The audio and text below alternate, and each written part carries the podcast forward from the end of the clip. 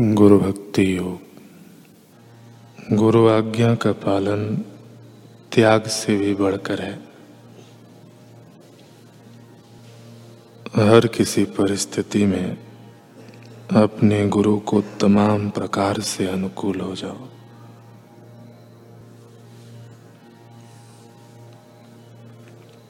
अपने गुरु की उपस्थिति में अधिक बातचीत मत करो।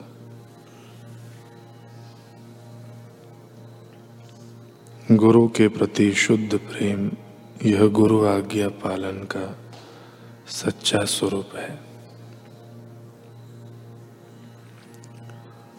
अपनी उत्तमोत्तम वस्तु प्रथम अपने गुरु को समर्पित करो। इससे आसक्ति सहज में मिटेगी।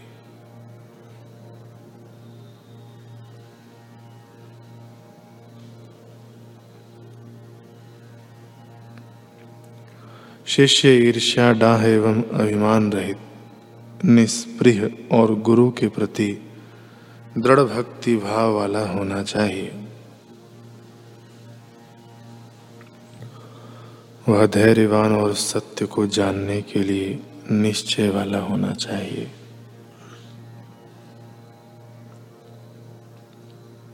शिष्य को अपने गुरु के दोष नहीं देखना चाहिए। श्री हनुमान प्रसाद पोदार जी आगे कह रहे हैं, संत सदगुरु की महिमा में कि सदगुरु ब्रह्म है,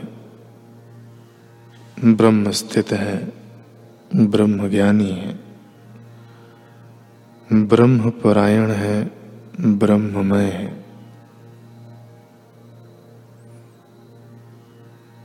ऐसे संत परमात्मा का आश्रय है।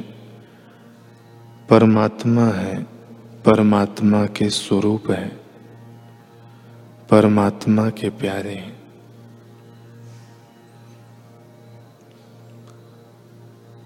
संत सदगुरु भगवान की दिव्य नित्य लीला में सहायक है। नित्य लीला के नट हैं। लीला के साधन हैं। लीला के यंत्र हैं। लीला है और लीलामय का हृदय है। वे सब कुछ हैं। अंतर जगत, कारण जगत, सब में उनका प्रवेश है। और वे कारण जगत के भी परे हैं। ऐसे संत को गुरु रूप में पाने की इच्छा करो। भगवान से प्रार्थना करो। भगवान की दया से ही ऐसे संत मिलते हैं।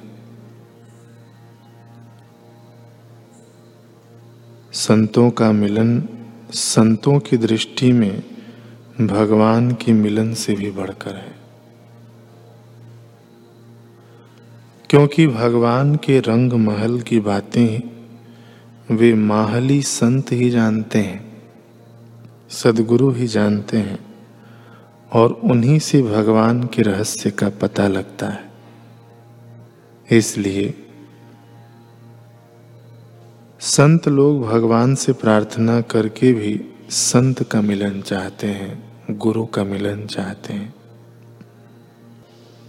और ऐसे गुरु मिलन को तरसने वाले प्रेमी जनों की प्रेम पिपासा को और भी बढ़ाने के लिए, और भी अनन्य बनाने के लिए भगवान अपने रसज्ञ संतों को उनसे मिला देते हैं।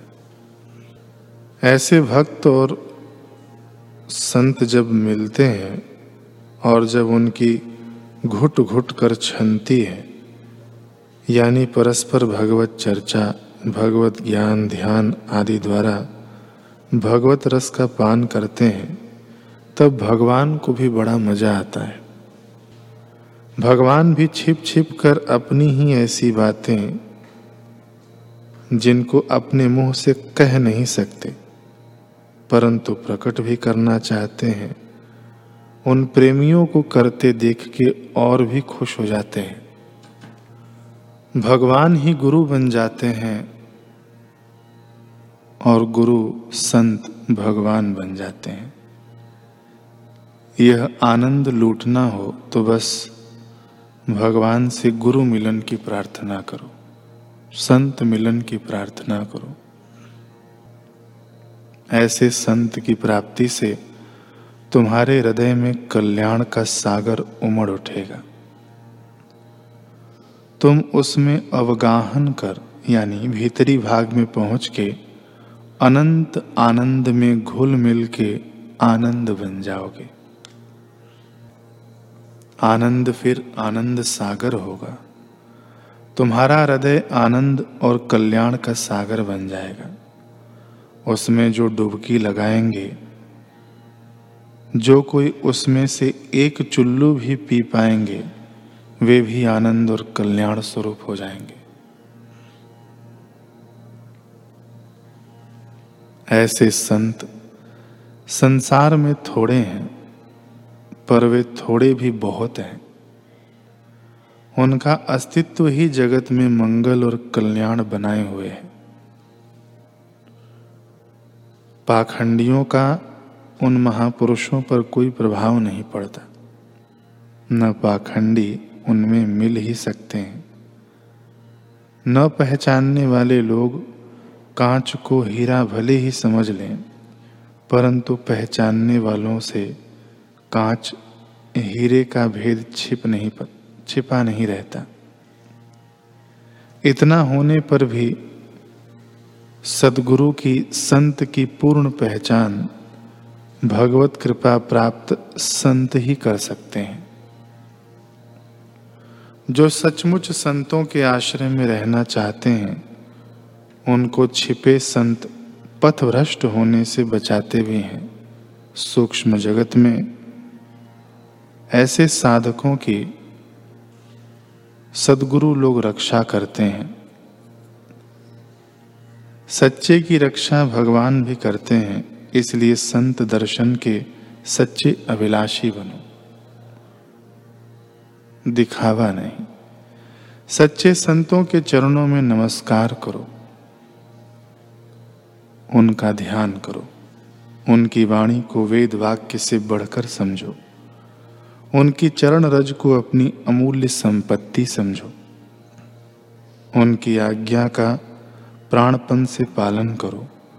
उनकी इच्छा का अनुसरण करो। उनके इशारे पर उठो बैठो। देखो तुम्हारा कितना जल्दी मंगल होता है।